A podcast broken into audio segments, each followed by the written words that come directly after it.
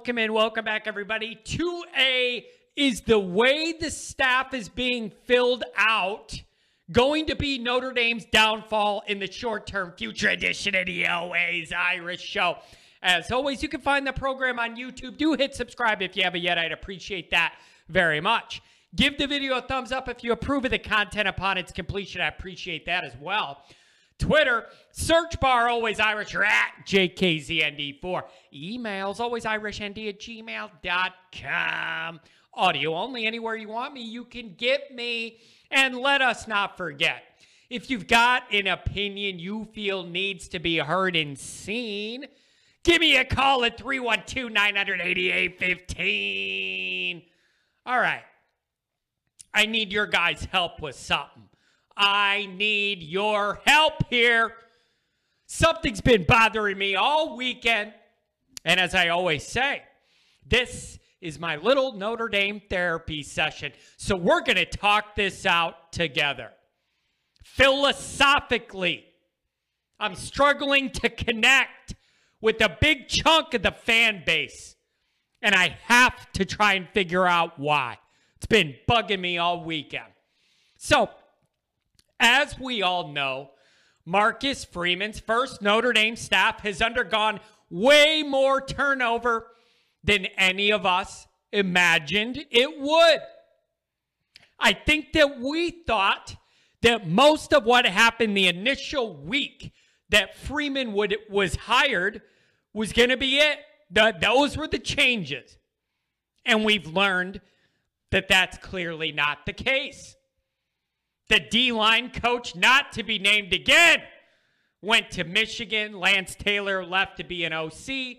The wide receiver hire still under much debate. D line hire still under much debate.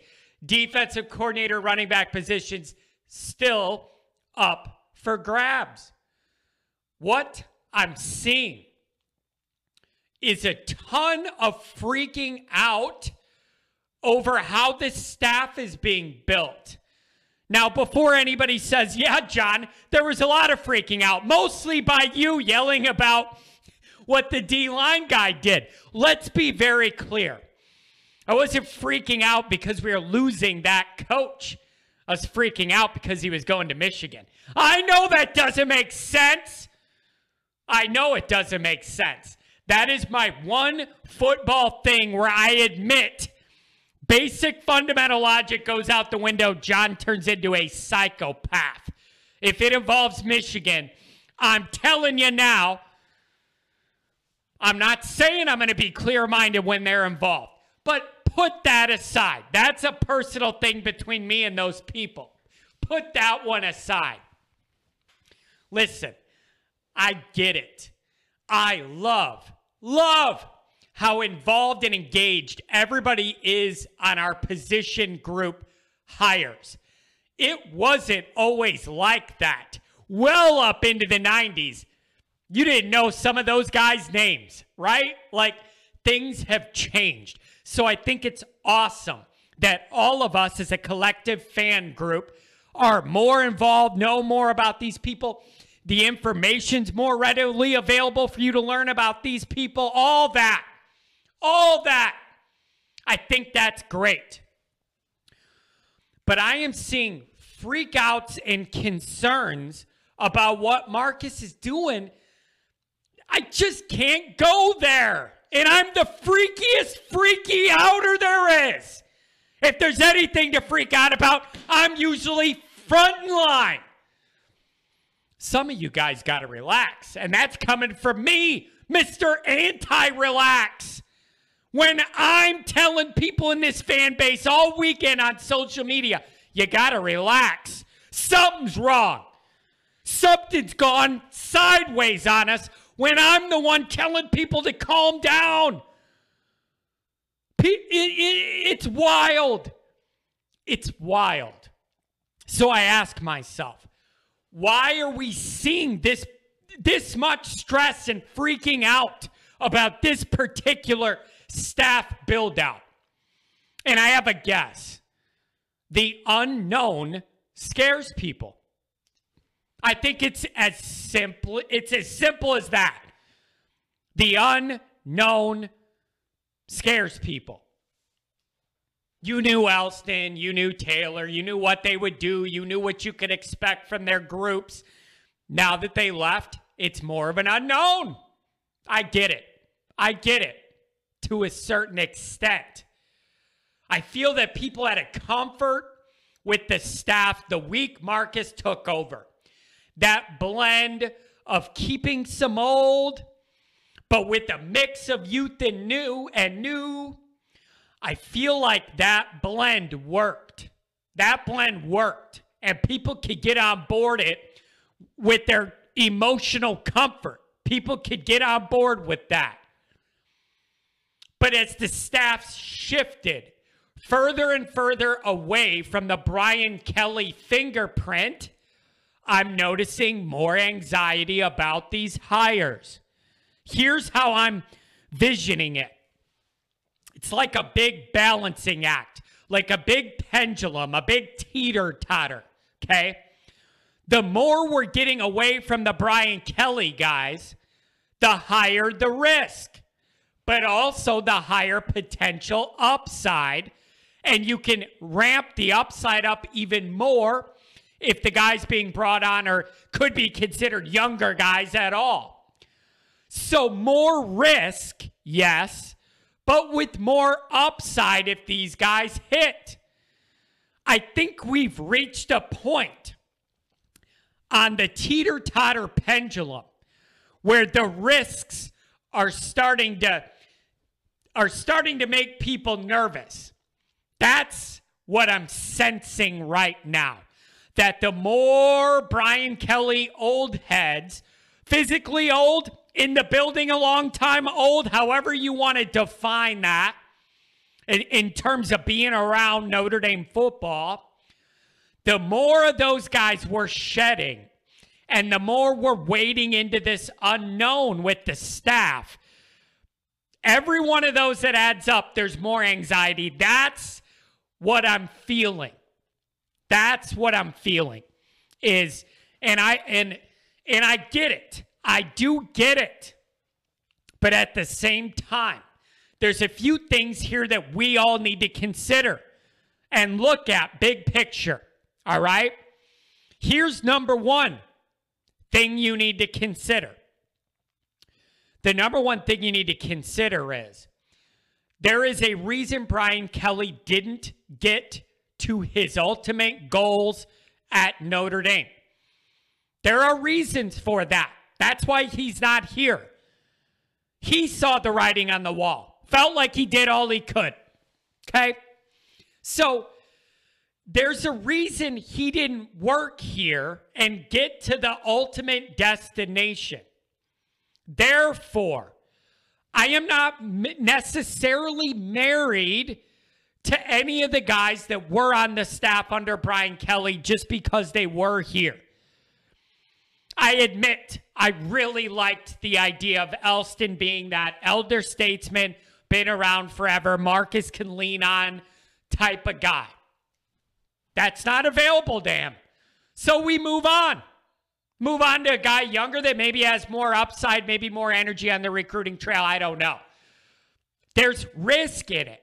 But at the same time, everybody needs to understand Brian Kelly isn't here anymore because what he was doing didn't get us across the finish line.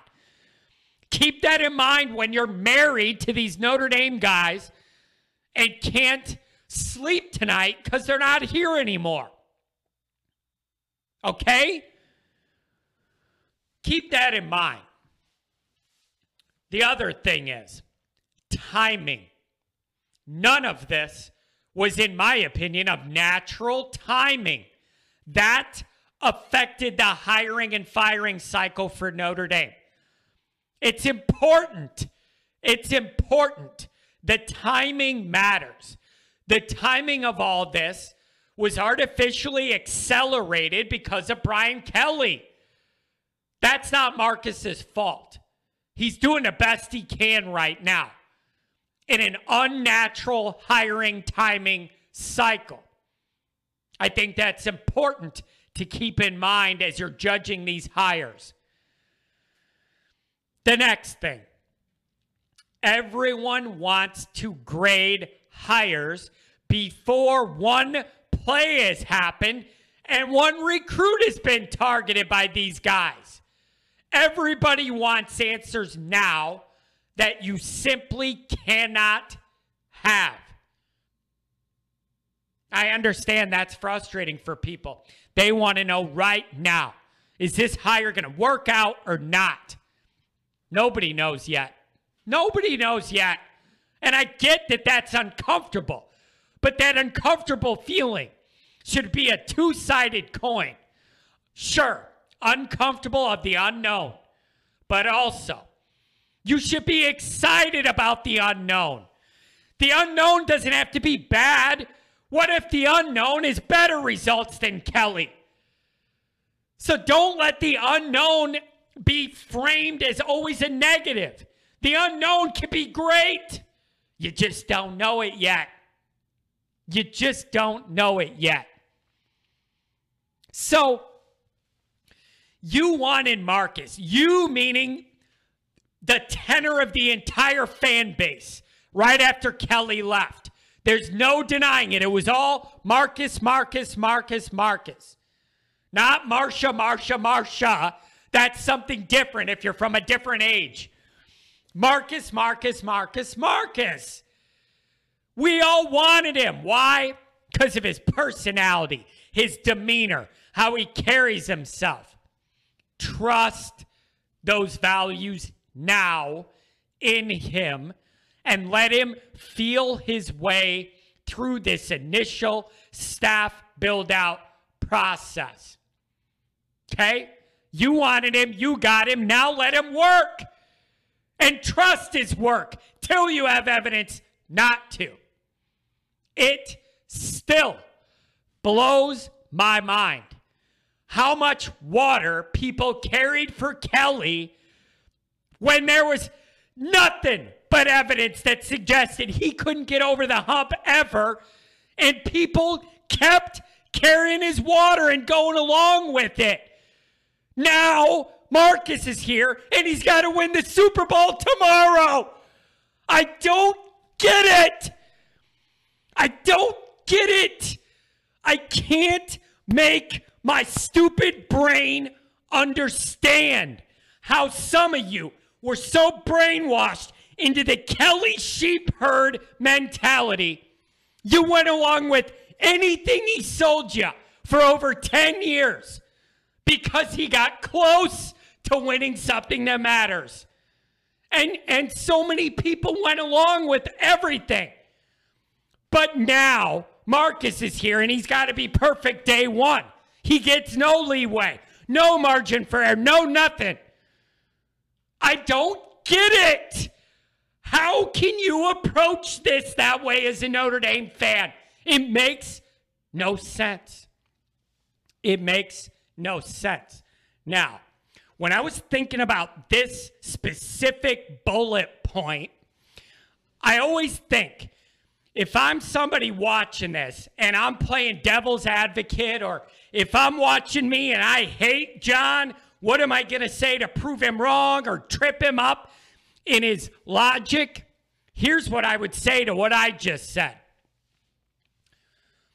I would say, John, you're the guy on here saying that Freeman's job is different than Kelly's, and he's expected to get to this next level and all this stuff.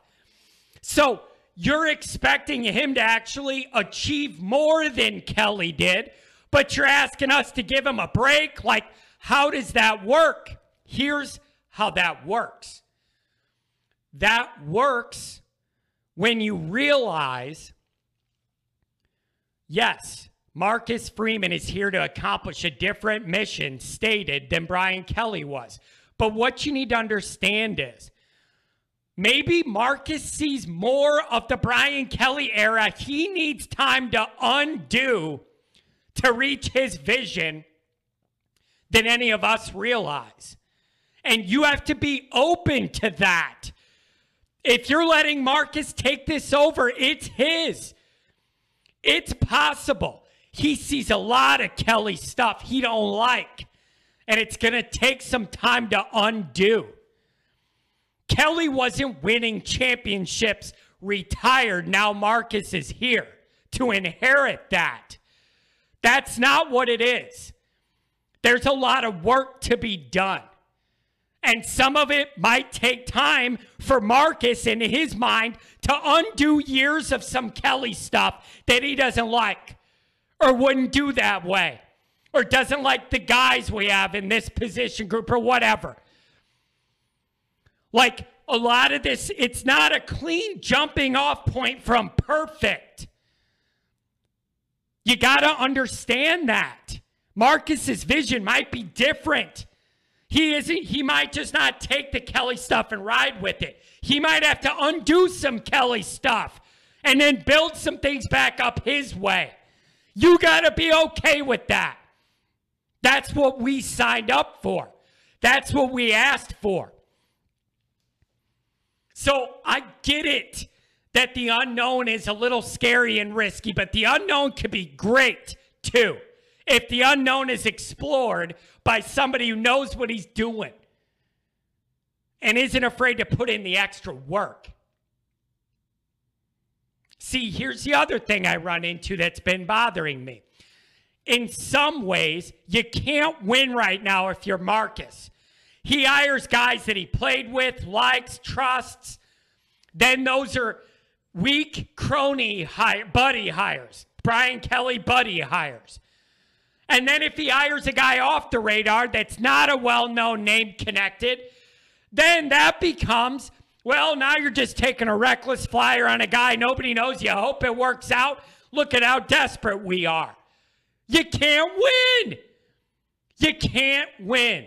You hire guys, you know, it's a buddy hire. You hire strangers, it comes off as desperate. So I guess there's just no winning with this hiring cycle. Here's the other thing that's bothering me. And it kind of ties back into the, you know, let Marcus put his own fingerprint on this type deal. Here's the other one. I got a bunch of these responses in regards to tweets I put out over last weekend saying, you know, I trust Marcus. He's doing, you know, to figure out the staff navigate the timing, do the best he can, get recruiting, reevaluate where these hires are in a couple years, whatever. That was my view of the next couple few years. And I had multiple responses on Twitter saying, that's BS, John. No excuses. There's no excuses for Marcus at all. I got a bunch of those tweets. Let me ask this what exactly does that mean to you? When you say no excuses for Marcus right now, what does that mean exactly? Do realities count as excuses? Do unfortunate realities count as excuses? What counts as an excuse? For instance, if the secondary gets torched by Ohio State week one next year, is that really on Marcus Freeman? Five to six years of insufficient and inadequate and subpar recruiting in that department? His fault? How is that his fault? Oh, John, Marcus, you know, you, you're that coach. You gotta you gotta build these guys up, coach them up, develop them, and all that. Listen, you can only coach up so many guys so much to where you reach a point where you need guys with better talent that are more athletic and fast. Coach those guys up. You can only coach up guys so much. You got a three star and you're going to coach him up. Great. Give me a five star let me coach him up. Let's see the difference. So I struggle cognitively with this no excuses for Marcus type deal. He's because Brian Kelly accelerated the timeline of all this in an unorthodox time frame. How is it Marcus's fault that he's in this time crunch trying to build all this out? I just don't get it. We all want answers now, but the answers won't come for years, especially in regards to what's this staff like, who's good and bad on this staff. You guys let Kelly burn it all down, hire people at no business at Notre Dame multiple times, and we all sat here. Oh, well, whatever. Maybe this one will be right. Brian Van Gorder, yeah, worst defense coordinator all time. Well, maybe the next guy will be right. Like, you guys all let that happen all these years, but now Marcus has to have it all figured out right now. I don't get it. I don't get it. It makes no sense. So, when you tell me no excuses for Marcus, I agree with you, which means in five years, check back with me. That's what it means. No excuses. You, I got to let this guy, I, to be fair, have to give Marcus time to make this his program. Not Brian Kelly's, not a hybrid, not a partial Kelly, partial Freeman blend. No, no. Let Marcus make this program his own, in his view, his vision. That takes time. It's totally, totally unrealistic to go ballistic over the way he's building this staff and the timing and everything. I just think it's asking a lot. What what some of these people are asking for is a lot. And it's like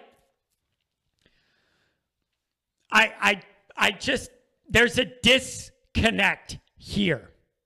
There's a disconnect. And I I just think reality somewhere in the middle.